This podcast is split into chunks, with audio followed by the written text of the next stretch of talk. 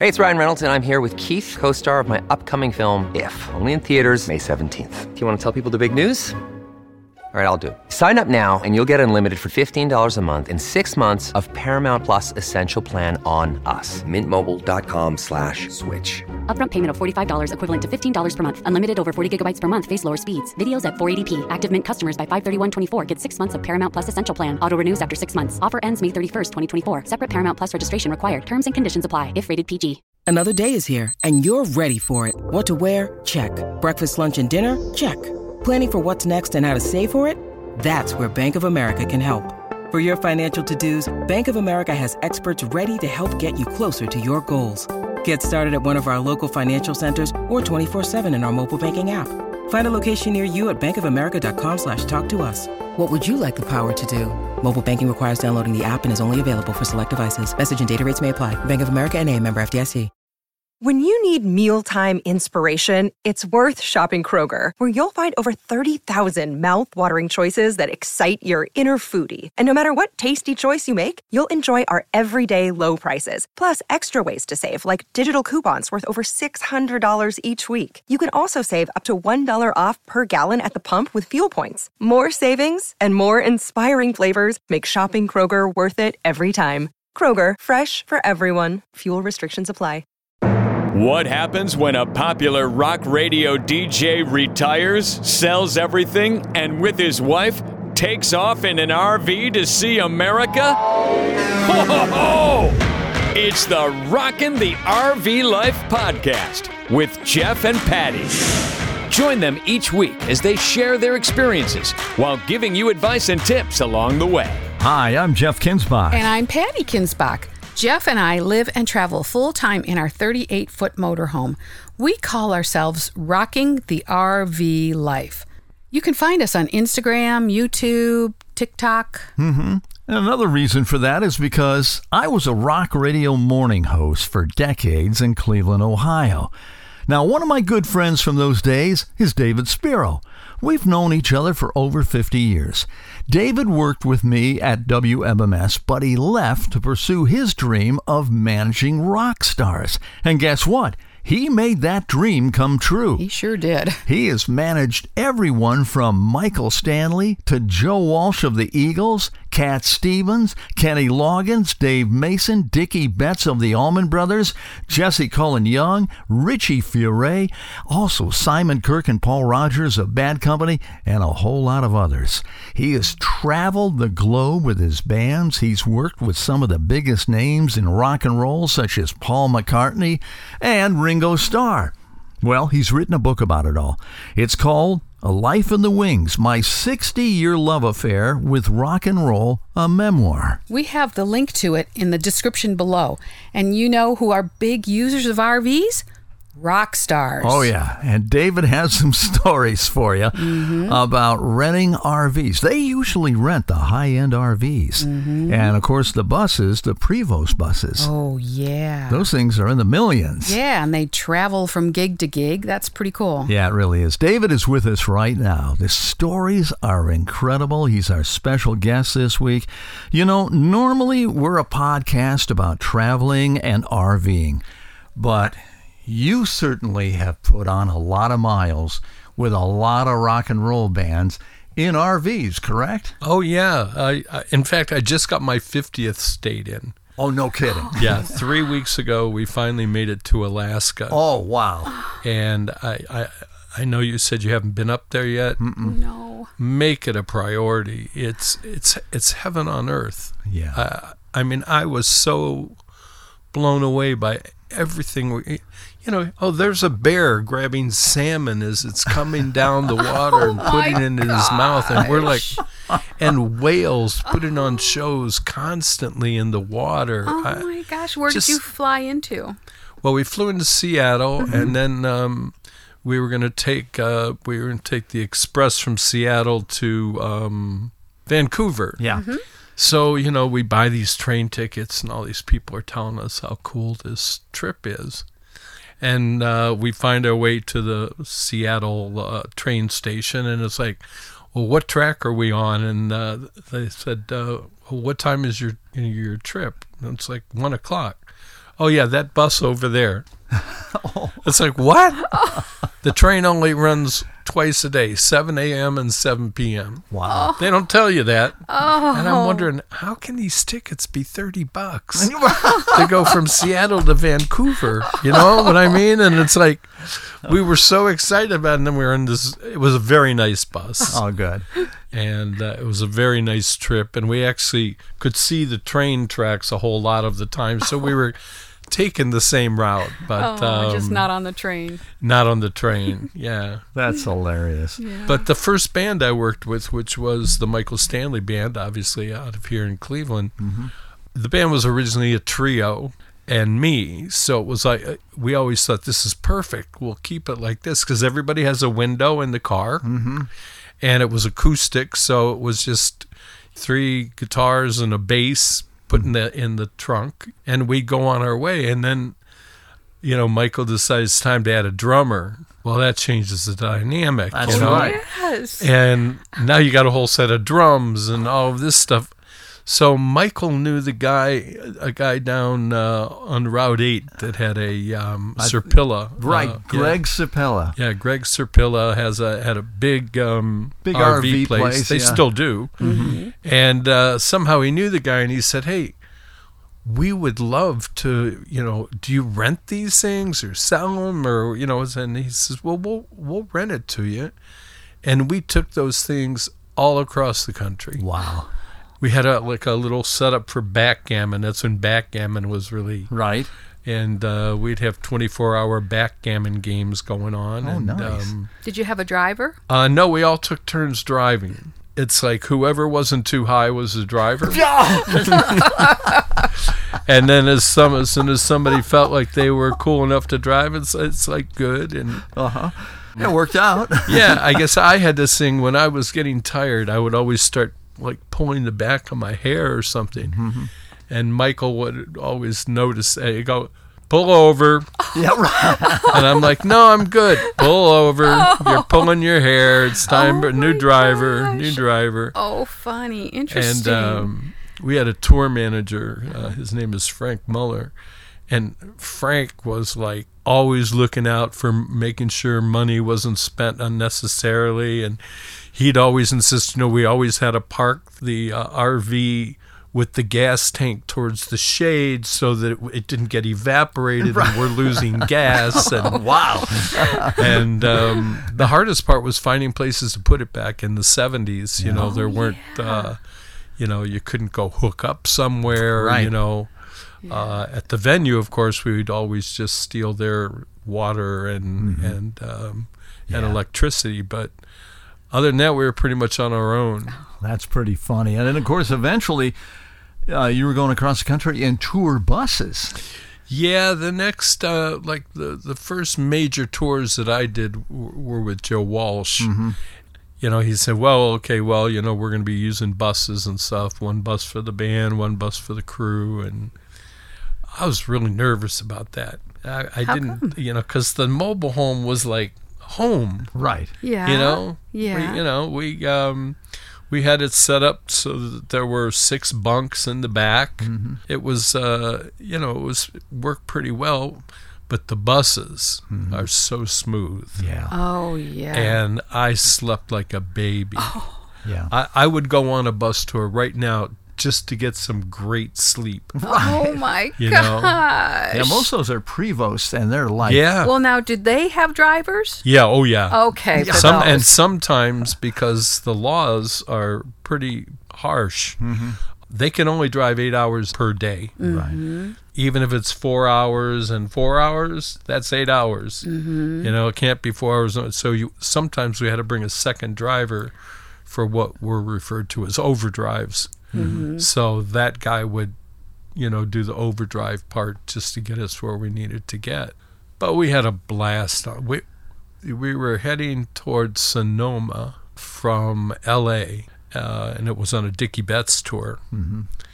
And, you know, you finish your gig around midnight or whatever, and everybody usually took a shower at the gig, and then you get in the bus and you drive all night to the next place. But you really don't get to sleep till 2 or 3. And a couple hours into it, all of a sudden, it felt like we were like going like this on the road. Yeah, up and down, up and down. And it's like, you know, is the driver falling asleep? And someone runs up and opens the door to the front, and the driver, he's like, what's going on? He goes, I think we're having an earthquake. Oh, my God. And the road was like literally, it's like, you know, like when you take a rug and shake it. Right. Yeah. That's what the road was like. And we're just kind of like, it was crazy. Oh, my God. And that's a hilly drive to Sonoma anyway. Yeah. Exactly. But these hills were moving. And it wasn't because there was a lot of high people on the bus at that point. Right, yeah. Most of us had grown up by then. Right. Yeah. Well, that's a good thing. Yeah. Well, I'll tell you, I really enjoyed the book. And I just want everybody to know this is not a 200-page formula book. This is 450 pages of pictures, of stories. I couldn't put it down. I mean, thank you. Yeah, it's really awesome. And I love the fact that you got your start as a teenager helping your dad. Your dad, Herman, actually started Upbeat, which was the show that really started the music shows across the country. Exactly. It was, he had an idea to put Top 40 radio on television. Mm-hmm. And at the time, there was like Dick Clark and all these little local dance party shows where, you know, Frankie Avalon might come on and lip sync two songs and all the rest were dance numbers. So he thought, well, why don't we have like 8 acts and 1 dance number? And he would make sure it was very diverse. It would be the Animals with Smokey Robinson and Leslie Gore and maybe Louis Armstrong. Mm-hmm. I mean, jazz, rock, country, every, I mean, you know, Tammy Wynette did the show and Johnny Cash did the show, you know, as well as pretty much every single band from the Beatles to the Stones to the Who, you know. I would imagine you hung out there a lot. Were you? Well, I worked there. You actually worked there. So you were old enough to work there. How old were you at the time? I was 13 when I started, and that's when the show started. Yeah. My dad gave me the job of holding up the cue cards for the hosts. So the original hosts, before it went syndicated and across the country, it was just on in Cleveland. So the hosts were like the WHK Good Guys, the Wixie Supermen, you know, all the big stations in town, they would rotate. And it was through those people, you know, meeting all of those DJs at that time, that all of a sudden I got a heavy-duty Jones to do radio. I was working at a store called Man Talk, and Man Talk was the first store, one of the first stores in America that actually started bringing in English Carnaby Street clothing. Right. And they provided all the clothes for the Upbeat show. My dad thought I should get a real job, you know, when I was 14. So during the week, I'd work at Man Talk, but mostly what I did was I played my records to the people in the store. He said to me one day, there was a station in Cleveland called WXEN. It's 106 or 108, I can't remember. And he said, for $25, he can buy midnight to 6. And I could go and do the show and just, you know, whenever I felt like it, talk about, you know, Man Talk and the cool clothes, but play all the records and talk and do that. Well, I would bring people from Upbeat over there. If the Yardbirds were doing the show, I'd tell Jimmy Page, hey, man, we're going to go, like, let's go play the blues for 5 hours, you know? Wow. Basically, I'd go over there and I'd do the show until, you know, was too tired or whatever. Right. But it would be like the Polish hour, the German hour, the polka hour, the this, and then I was like the hippie hour, you know, midnight to whenever. Then a station called WNCR was starting. They hired a crew, and they all walked out after the first week. Wow. And I'm like, well, okay, well, first of all, why did they all walk out? And secondly, how do I get in? Yeah, exactly. So, you know, there's no internet at this time. I'm 16 years old. My dad was doing a TV show with a guy named Don Imus, who became, you know, a worldwide known disc jockey. Don takes me to meet the GM and the program director, and David and I worked together up in Michigan, and we did some stuff out in Sacramento and all of these things. And and there's no internet. They're not going to call a GM and say, well, then you're the most qualified we've got. You're going to do the morning show. Wow. And can you start on Monday? This was a Friday. I never ran the board. They had an engineer there. Mm-hmm. So I had no idea what to do. And I spent that entire weekend literally sitting in the booth watching the guys, you know, turn all the dials. And they taught me how to do segues and all of this stuff. And Monday morning, 6 a.m., my first song I played was Moon Dance by Van Morrison. Nice choice. It was also the last song that I played on WMMS. Wow. And my radio career was kind of off and running. Well, I'll tell you, you guys led the way. You led the way with progressive rock. No playlists, just plain great music artistically put together. Well, that was it, Jeff. And fortunately, you were there for a time before it turned into playlists. And right. I mean, you know, it was an art form. It was really never about us. It was about how do we get Crosby, Stills, and Nash to Led Zeppelin to Miles Davis to Joni Mitchell. Exactly. And it worked. And we were just there to play music, get free records, get, you know, free pot, get free T-shirts, and of course, you know, our fans. Mm-hmm. We really had no idea what we were doing. But after a year at NCR, general manager came down with some new rules. Mm-hmm. Rule number one, we needed to wear ties to work just like the AM people did. Oh, boy. No pot or alcohol in the studios. Oh, I'd quit right there. And no, I'm just kidding. You can't stick your pen in company ink. Oh, no. Billy said, you know, we got to get out of here. Mm-hmm. And he went over to MMS, which had just it'd been up and running for a bit. Denny Sanders was there. Right. A lot of AM DJs were there. Had come over King Kirby and... Mm-hmm. Billy called me up and he said, hey, guess what? You just did your last show on NCR. I said, what happened? He goes, we're going over to this new station, WMMS. They had like budgets. They knew about promotion. Yes. And they believed in the fact that even though we had like, you know, 2 commercials an hour, that this format was going to explode. Right. It really started to work. It did. It was huge. It was humongous. You and I met in 1973 at WMMS. Right. And immediately got along really well. And we did? I never really cared for you. No. But then you went on. You decided you were going to start managing acts. I don't know if you remember, but Joe Walsh used to hang around the station quite a lot. Mm-hmm. And he'd hang around my show and pick songs to play. And if he had his choice, he would have been a DJ in those times. In the future, we actually, when we would be on tour, Joe and I would go over and take over the morning shows. I'd engineer and be the straight man. And, you know, he'd be Joe Walsh. And somebody would ask for a Steve Miller song. So Joe would fill up all of the CD trays with Steve Miller songs, play them all at once, because in his mind they all sounded the same anyhow. Oh, great. And we had a great time, and he said to me one day, you're not going to like do this when you're like in your 20s, are you?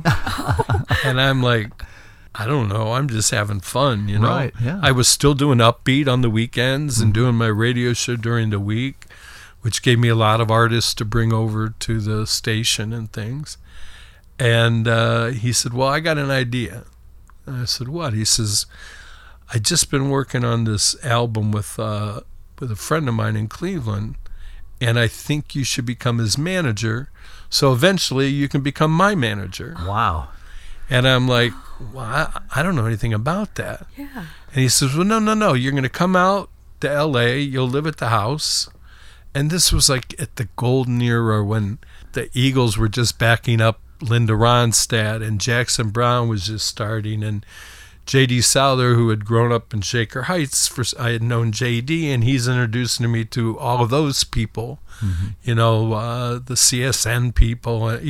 I'd known Graham from the Upbeat days, because the Hollies did Upbeat 3 or 4 times. That's right, the Hollies, yeah. Yeah, and there was Beatles, Hollies, Stones, Who. You know, he would come on the air with me back in the NCR days even. I'd called him and I had asked him, you know, like, what do you think about this? And he goes, how do you turn down an opportunity like that? Yeah. So I moved out to Joe's house. He had introduced me to Michael Stanley, and they were about to do the Friends and Legends album. Mm-hmm. So I went up to Colorado with all of them, and it was basically the Barnstorm Band. It was Joe Vitale on drums. Bass player was Kenny Passarelli. Right. Walsh was on guitar. Mm. They brought in Paul Harris from Manassas to play keyboards. Now I'm in the studio with this band, and we finished the record. I'm going to work with Joe's manager, Irving Azoff, every day. Big name. Yeah. And he taught me everything I needed to know. Wow. And he taught me everybody I didn't want to be. Mm-hmm. I mean, I couldn't be that brash, Napoleon complex guy who just loves to watch people cry. Yeah. That's just not my way. So were you in your 20s, early 20s? Oh, yeah, I was 20 when I went out to L.A. Wow. I know you managed Michael Stanley and... Well, my first two clients were Michael Stanley and a guy named Don Novello, mm-hmm. who everybody came to know as Father Guido Sarducci. Right. And you were 20 at the time? Yeah. Oh, my gosh. So there was the biggest show on TV at the time was Don Kirshner's Rock Concert. It was on Friday night. Don Kirshner had a record label, Coldgems, which is what the Monkees ended up being on because that was his band. But he had a bunch of other people, and they were always doing upbeat. So I said to my dad, I said, well, could you do me a favor? Can you call Don Kirshner and see if I can get the Michael Stanley Band on? And he goes, no, you call him. And I'm like, well, how do I? Here's the number. Just tell him I told you to call. So I called Don Kirshner's office, I'm sure there's a million bustling people around there. And I said, hi, my name's David Spero. My father is Herman, and I need to talk to Don. Oh, of course. Just a moment, please. Whoa. And Don's hey, David, good to hear from you. What's up? And I'm like, well, I'm managing bands now. Uh-huh. And I just finished a record with this guy, Michael Stanley, and it's on MCA. And the band is Joe Walsh, Joe Vitale, David Sanborn on sax from Saturday Night Live at the time. Right, yeah. Richie Furay, backup singer, Danny Fogelberg, guitar player, all of these guys. And he said, well, do you think you could get all of them to do the TV show? And I said, oh, of course. What do I know, So he says, if you can get everybody, I'll give you guys two segments. Wow. Which was really rare. And so I called Walsh and I said, hey, we can do, Don Kirshner's Rock Concert. And he goes, that's amazing. I said, do you think you can get the band together? He goes, yeah, we should have Bill Simzik, who produced all those records. We should have him come and do sound. And it's great. Here we are. It's... The show was Redbone, Michael Stanley Super Session is what they called it, mm-hmm. and Ike and Tina Turner. Oh, wow. And everybody else had one segment. We had the middle two segments, and Ike and Tina had the last segment. All of a sudden, promoters are calling, and it kind of launched us, to national touring mm-hmm. right away. Yeah. And fortunately, with my relationship with Joe and Irving Azoff, I think the very first tour we did was with the Eagles mm-hmm. for the On the Border record. But we toured with everybody, Loggins and Messina, King Crimson. We did a 1 week tour with King Crimson. We played with the Doobie Brothers. We played with Barnstorm constantly. We did every Eagles tour from then on up until Hotel California. The myth of Michael Stanley was that he only happened in Cleveland, but, if you go to St. Louis even today and mention Michael Stanley Band, people tell you, oh, the first time I saw him was Kiel Auditorium. I mean, we used to do 10,000 seats while we were still playing the Agora in Cleveland. Mm-hmm. Denver was huge for us. We could do 7,500 people there. We had, everything in the middle of the country, but L.A. and New York never took to the band, and that's why the huge national success didn't happen. Right. It was us and Seeger, and we did probably 100 dates together, switching off depending who was stronger in the market, wherever we were playing, and then Seeger exploded. And that's when we came up with the idea of doing the Stage Pass album because it was Bob's live album that broke him. Right, yeah. And we did Stage Pass, which eventually actually became the only gold record that Michael got. And the next record, all of a sudden, you know, we're in the top 40 with He Can't Love You. Right, yeah. And doing Dick Clark and doing Merv Griffin and all of these things. I mean, what a ride. Yeah, it was really cool. And then I got to a point with Michael, I didn't know what else to do. We all were doing, well, except for Michael, but we were all doing a lot of blow, doing, you know, smoking pot 24/7. Right. It was if there was an empty Jack Daniels bottle, that, you know, that's wrong. Mm-hmm. You know, you got to have a full one. Yeah, right. And my wife was pregnant. I had just gotten married. Well, I was married for about a year before she got pregnant. I felt like I had no idea what I was doing anymore, and they were getting bigger and bigger. And I met with Mike Belkin from Belkin Productions, the big promoters for the Midwest. Right. And Mike had a management company with Donnie Iris and the guys who played funky music. Hey, that play that funky Wild music. Cherry. Yeah, Wild Cherry, and a few other artists. I said, look, we have a lot of bills. How about you pay the bills and you take over Michael? And I had no idea what I was going to do.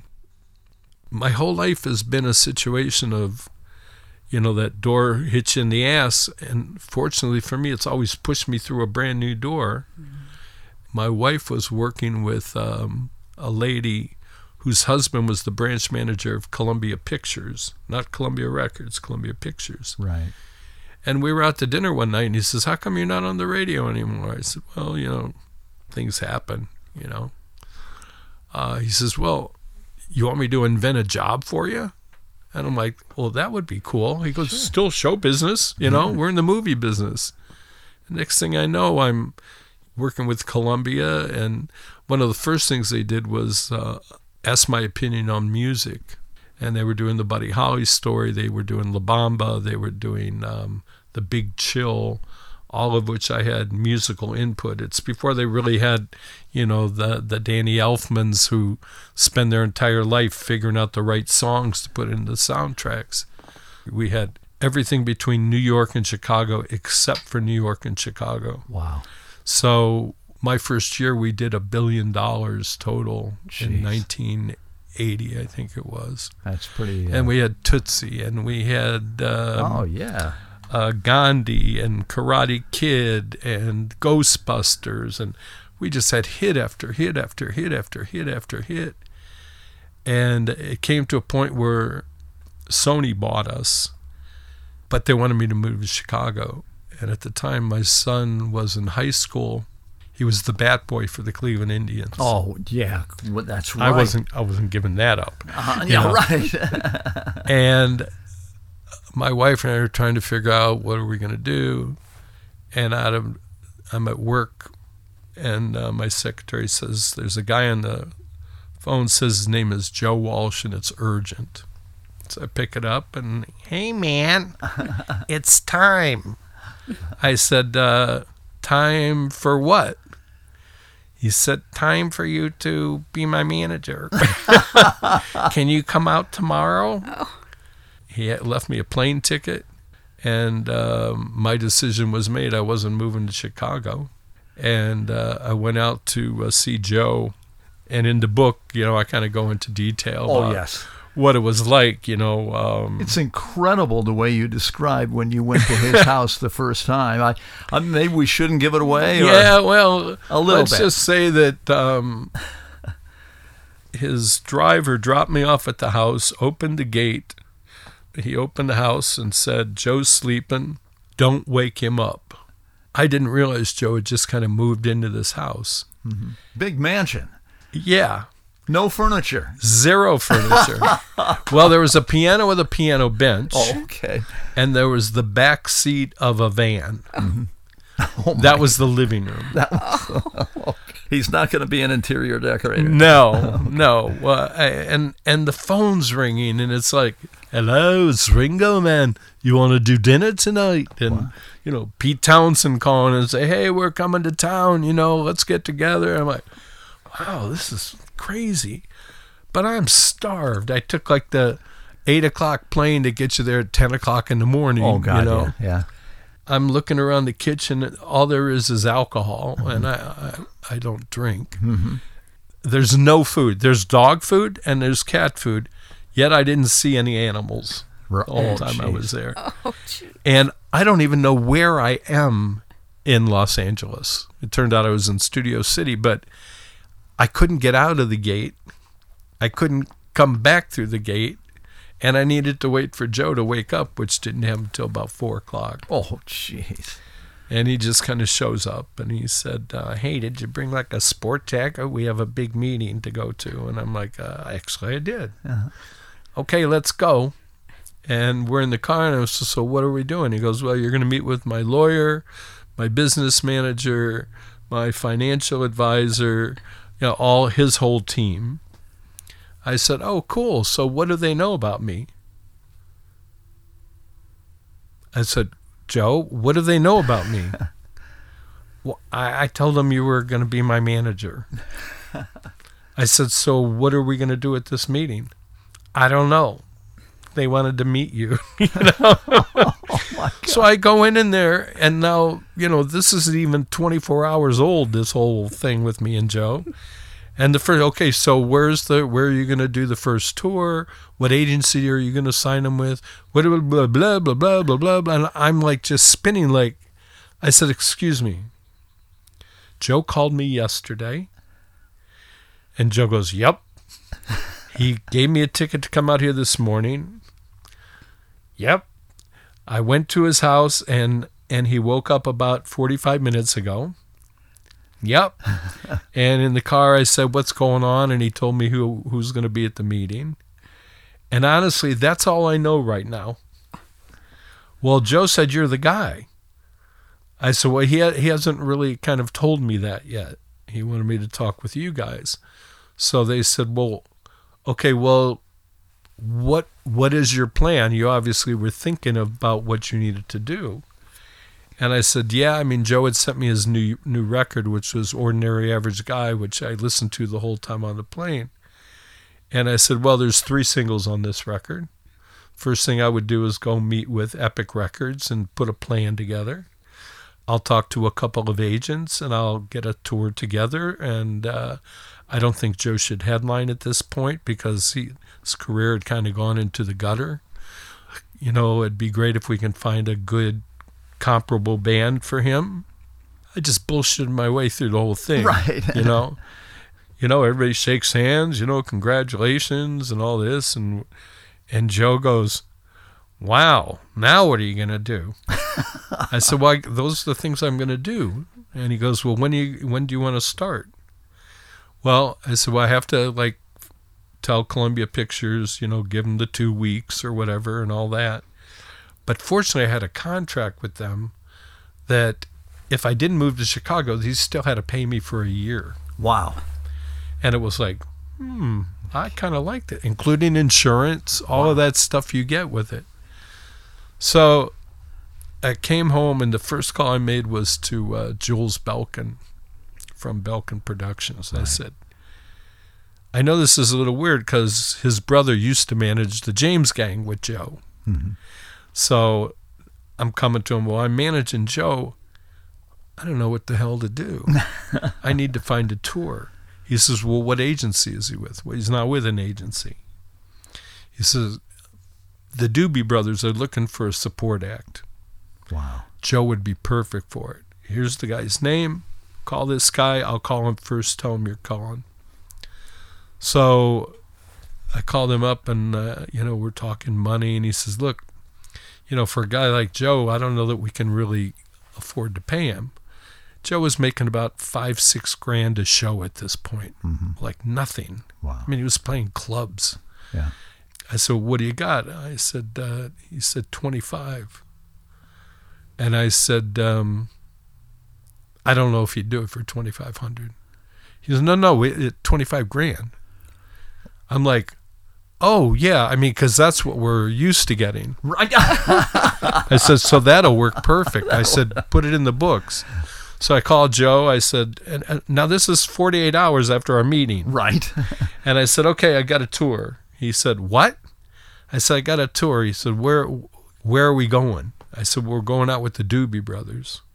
He said, you know, what are we getting? I said, 25. And he said exactly what I can't go out there for 2,500. I said, no, 25,000. And he's like, you know, that's crap. There's no way they're giving us $25,000. I said, well, that's what we're getting. We have 38 dates, and we've got 6 weeks to put a band together and go out and do it. Oh, that's amazing. And we were off and running, and I ended up with Joe for, I think, 11 years, all through Hell Freezes Over. And there is a story that I absolutely loved. You told it to me years ago about what Joe did to his hotel room. Well, that was a normal. Lots of things were done to the hotel rooms. When he sings in Life's Been Good, I Have Accountants Pay for It All. Right. That's all true. Oh, man. But probably I know which one you're talking about. I mean, there were a few pretty fun incidents where Joe would go and grab the hose from the end of the hall and then turn it on and then call downstairs and complain there's water coming into his room. Oh, God. You know, they didn't have cameras in the, you know, in the hallways and stuff. Oh, he once had a room that was a little bit too small, so he had us get the room next door. They weren't connecting rooms until Joe went out and bought a chainsaw. Oh, geez. And put a doorway in. Oh, my gosh. That's handy. But probably the best of the best was we were on a Ringo tour, and I think we were in Kansas City, somewhere around Kansas City, St. Louis, something like that. We had a day off and a rain out. There's nothing worse than a rock and roll band in a hotel room for 2 days with nothing to do. Oh. So Joe called me and he said, you know, find out, let's go to the mall. So we went up to the mall, which is the usual thing we did, hang out in malls. Right, yeah. You know? And they had a Radio Shack, and he went in there and he bought an electric glue gun. Glue gun, huh? Okay. And we came back and he said, I'm going to call you, and then I want to have a band meeting with everybody but Ringo. Mm-hmm. And I said, okay, because he had done that before, you know, and Ringo encouraged him to have, he was like the band leader. So it's like 7-8 hours later, Joe finally calls. He says, get the guys together and meet me outside my room. So Todd Rundgren, mm-hmm. Burton Cummings from the Guess Who, Dave Edmonds, the guy had I Hear You Knockin', Timothy B. Schmidt from the Eagles, Zach Starkey, Ringo's son, playing drums with Ringo, Nils Lofgren. Wow. It was a pretty cool band. Heck yeah. So we're all in the hallway waiting for Joe to open the door, and we walk into his suite. If there was an ashtray on a table, he glued the ashtray to the table. He glued the lamp to the table. They took the table and they glued it to the ceiling. Oh. So basically everything except for the couches and the really heavy chairs was upside down, and everything glued to everything. Wow.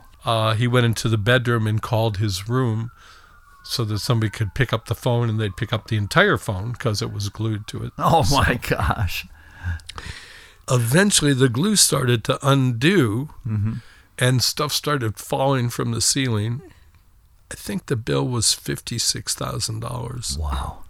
Well, you know what? It was just what we do. Right. I wasn't freaked out or anything. Uh-huh. It was cool. It wasn't coming out of my pocket. Very artistic. You know? Yeah. I mean, you know, it's better than him going out and scoring drugs. Right. You know, that's how true. I looked at it. You know? Yeah. And all the guys are going crazy. I'm like, wow, man, my room would look, you know. Anyhow, we weren't allowed in Ritz-Carltons for a while after that. Would imagine. They kind of kicked us out. Oh, it was a Ritz-Carlton. Oh. You know, we're kind of running out of time. I got some quick questions because I could talk to you all day. And Patty and I were discussing this, and that is, of all the artists that you've managed, who's your favorite? That's a pretty easy one. And I've been fortunate. I've worked with Cat Stevens, sure. and I've worked with, obviously, the Eagles and Joe and Harry Nilsson and Ian Hunter and Bad Company and all these other people. My favorite person is Dickey Betts. Wow, yeah. The Allman Brothers. Yeah. I was working at the Rock Hall, and I was doing like a fundraiser, and we were supposed to have Greg Allman. Greg got sick, and my assistant at the time said, well, she knew Dickey's wife from some things they had done at the Rock Hall earlier, and they would call him, and this was going to be like my going away party. I was going back to management. And we had Peter Frampton, and we had, I just met Billy Bob Thornton. He was one of the reasons that I was going to leave, because he wanted me to manage him. And we had, I don't know, like 10 acts, you know, that came in and played. Sam Moore from Sam and Dave. Wow. Alex Chilton in the Box Tops. I wanted to get something from everywhere, you know. Drew Carey was our host. And I'd never really known. I'd seen the Allmans. I'd met Dickey, you know, 10 or 12 times for the first time every time. And at lunch that day, I'm walking around thanking everybody for coming, and I introduced myself to Dickey, and he said, so you're the guy that's leaving, huh? I said, yeah. He said, what are you doing? I said, well, I'm starting my management company up again. And he said, well, I need a manager. Why don't you come and see me next week? And I'm like, really? This is a good start. Yeah, you know? Yeah. Well, over the next few days, everybody I told I had a meeting with Dickey Betts said, you're out of your mind. This guy's crazy. Wow. I mean, he'll kill you. Ooh. He'll kill you if he's not happy. I mean, he's a drunk. He's a drug addict. He's on heroin, all this. Well, Dickey. No, I'm kidding. But I went down there anyhow, and within like 5 minutes, we've been best friends for life. Wow. And he was just an amazing guy. His wife, his kids, everything was, they made me feel so comfortable. I stayed down there for 3 days because he wanted to play me new music and all that. And we've been working together ever since. That was 2003. Wow. So, you know, wow. Been together for like 20 years now. Oh, my gosh. Still one of my best friends in life, one of the classiest people. Even after what everybody said, that he was a drunk and the heroin and all that, huh? You know, he got kicked out of the Allman Brothers for doing drugs. Uh-huh. I mean, think about that. Right. You know? Yeah. That's pretty bad. You know, they used to come out with needles in their arms. Right. Oh, sorry. You know? Oh, and he wasn't that guy anymore. Okay, on the other hand, maybe the biggest pain in the butt you had to manage. Well, I didn't actually manage him. He was just part of a band where I managed somebody in the band, mm-hmm. and it was the Eagles. And let me guess. First name Don? And not Felder. No. Don Henley. Yeah. Before the Hell Freezes Over tour, I got a call from Don, and he says, I know you're the guy that gave Joe all his drugs. I've heard you're the guy who's been his mule for all these years and all that stuff. And I'm like, well, I'm clean and sober. At that time was probably 20-some years. Mm-hmm. I'd be the last one to do anything to encourage Joe to do that. Yeah. And I don't know who gave you information, but they're basically full of shit. Mm-hmm. And he said, well, if I catch you one time, you're off the tour. And it was just garbage. I know who told it to him. I'm not going to say that here, but mm-hmm. And you know, we had done the Walsh Fry tour, which is what made Hell Freezes Over happen. Right. And it was just by, once again, another just door had closed, and next thing I know, Glenn Fry's in my living room talking about, well, he had actually was in Cleveland and just came to say hey, and I was telling him about what's happening with Joe, and you know, we're playing these like 500-seaters, and Glenn was playing the small room at the Agora, which is like 300 I think at the time, and he hadn't even sold it out. And I said, you know, 1+1 is 3. You know, if you and Joe are out there playing Eagles and James Gang and your solo stuff and his solo stuff, we got a tour. It took him a while. It took him about 2 or 3 months before he finally called me and said, let's do it. So we were doing Walsh Fry, and we were playing, you know, all the outdoor venues like Blossom in Cleveland and, you know, all over the country, doing 20,000 people a night. Irving had called a couple times and said that Henley wanted to come and, you know, sit in. Mm-hmm. And Glenn kept saying no. He used to come off the stage and say, what a concept, the Eagles without Henley and Irving. I have that on tape. Wow. But anyhow, you know, we were having so much fun with this tour. All of a sudden, Glenn said, well, maybe we should think about it. We had done a private fundraiser in Aspen, and Irving and Collins said, look, Don really wants to be a part of this. So we had certain rules, you know, and Don followed all the rules, and he showed up, and when he came out, the place went absolutely crazy. Wow. And that night, Irving had a party at his place in Aspen with every celebrity that lives in Aspen was there. Don and Glenn and Joe were there, and all of a sudden we can't find any of them. And it's like now 1 a.m, and I said to my wife, well, they're big boys, you know, let's go back to the hotel. And at 7:00 the next morning, I get a call from Glenn, who hadn't gone to bed yet. And he said, there's a car downstairs, get in it. And I said, what's going on? Get in the car. Don't take a shower. I don't care what you look like. Get in the car. So I called Joe's room, and I said, I just got a call. I'm sleeping. I said, well, what happened last night? I'm sleeping. Hangs up the phone. So the ride to Glenn's, fortunately, was only about 5 minutes. He hands me a notepad and a pen, and he said, start writing. And he started giving me all of the rules that became the contract for Hell Freezes Over. So the Eagles were going to reunite. They were going to reunite. Incredible. And I referred to it as the Glenn Commandments. And it was decisions had been made. There would be no drugs or alcohol in this tour. Mm-hmm. Every mini bar was emptied.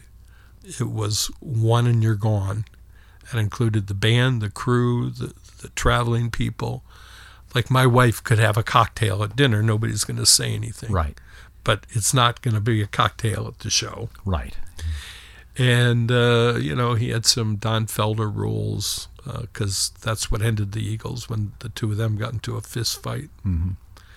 Don can't be on the same floor as me. Don can't sit in the same row on an airplane as me. Don can't do, you know, all of those things. And then, you know, I was kind of told, you know, we don't need you anymore. Uh-huh.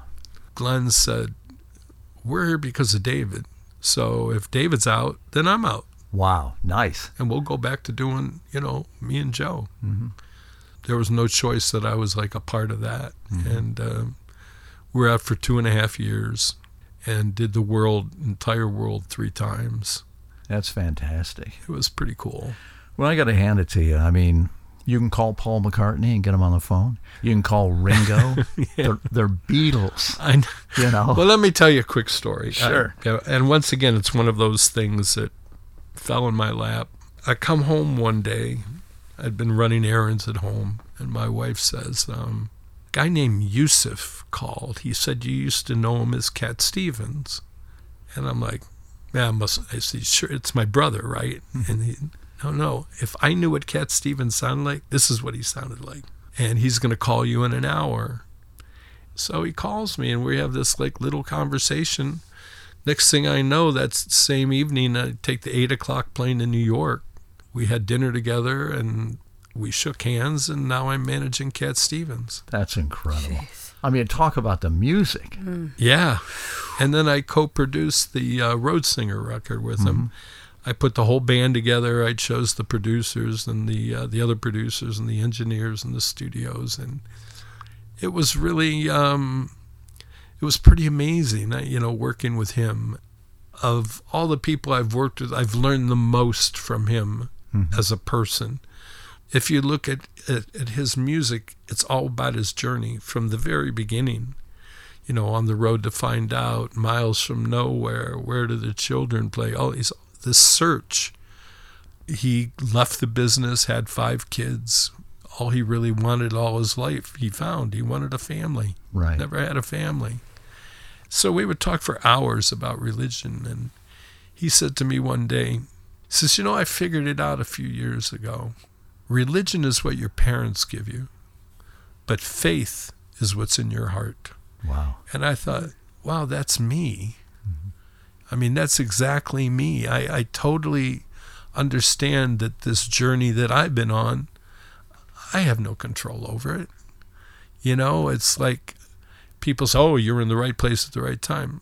No, I was put in the right place at the right time. Right. You were meant to be there. Exactly. And when I thought I was going to take the left road or the right road, you know, there was a force that made me go in one direction or the other, which always, for me at least, has led to success. Mm-hmm.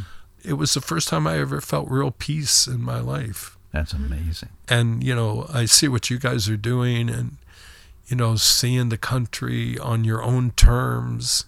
You know, it's like you're on tour.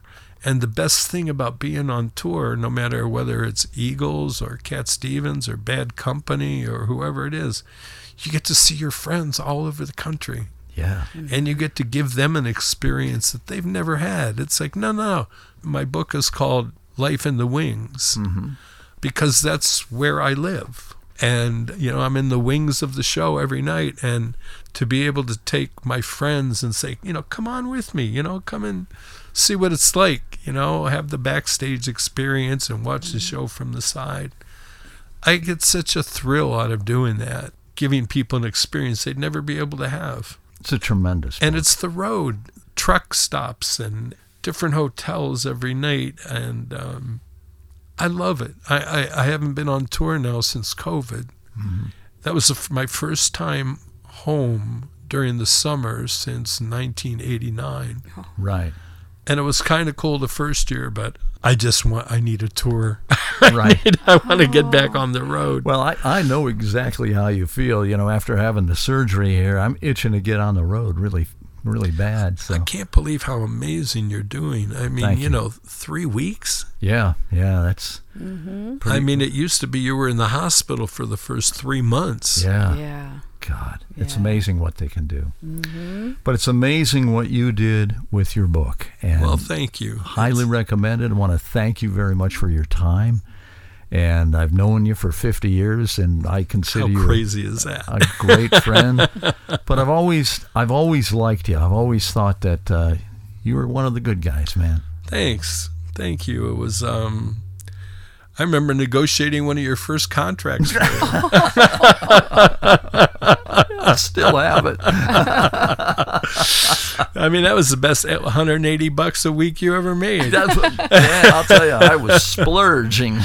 I probably took the other half. You know, that money you're not giving Jeff? You know, I'll take it. Yeah. No, thank you for having me here and seeing your home on wheels. And right. It's always been a dream of my wife and I to just like hop in one of these and like spin the U.S. globe and right.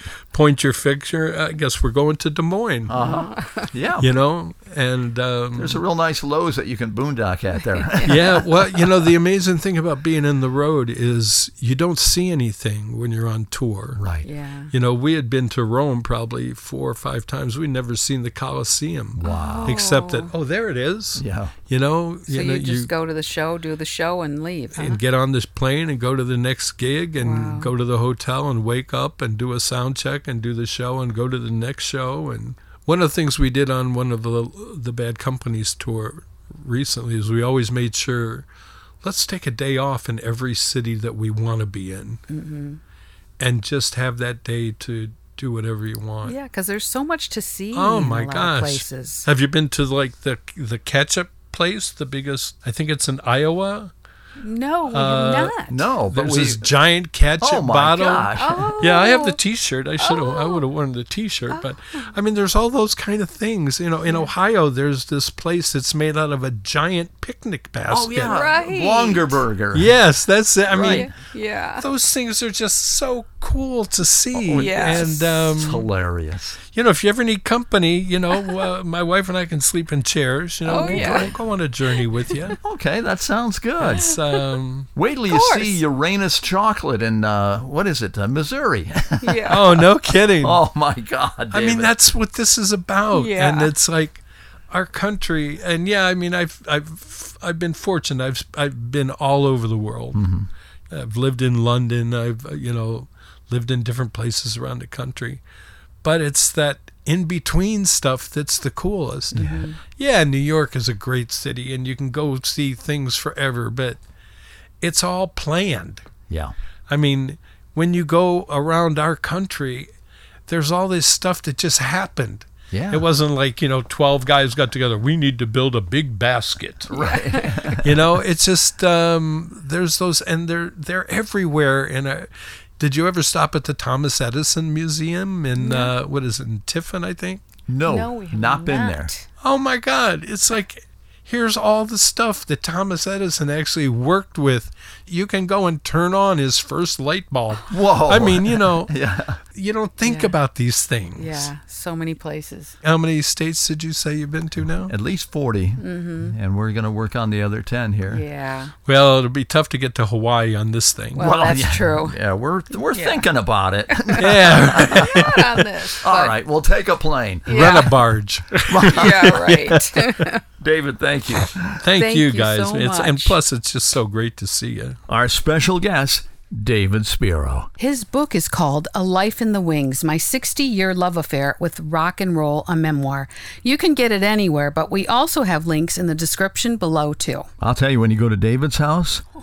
Unbelievable. We went there. He's got a little office, and in that office, there are so many, I mean, just filled with memorabilia from rock and roll. Oh, my gosh. It was just so fascinating to see. Especially the bathroom. Yeah, the bathroom. The bathroom. I guess the story is Joe Walsh used the bathroom and wrote on the wall. Well, he was sitting on the toilet, mm-hmm. and he wrote on the wall. He wrote something, mm-hmm. a message to David. And then all the other rock stars that have come through David's house and used the bathroom had to write on the wall, too. Oh, my gosh. It's amazing to see that. Oh, it is. The whole thing is covered. The ceiling, all the walls, the door, from all these famous rock guys and gals. Fun, huh? Yeah. Well, that's it for this episode, but we're going to be back next week with another one. Until then, keep rocking. You bet. It's the Rockin' the RV Life podcast with Jeff and Patty.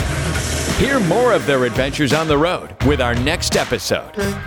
If you liked what you heard, please subscribe and tell your friends.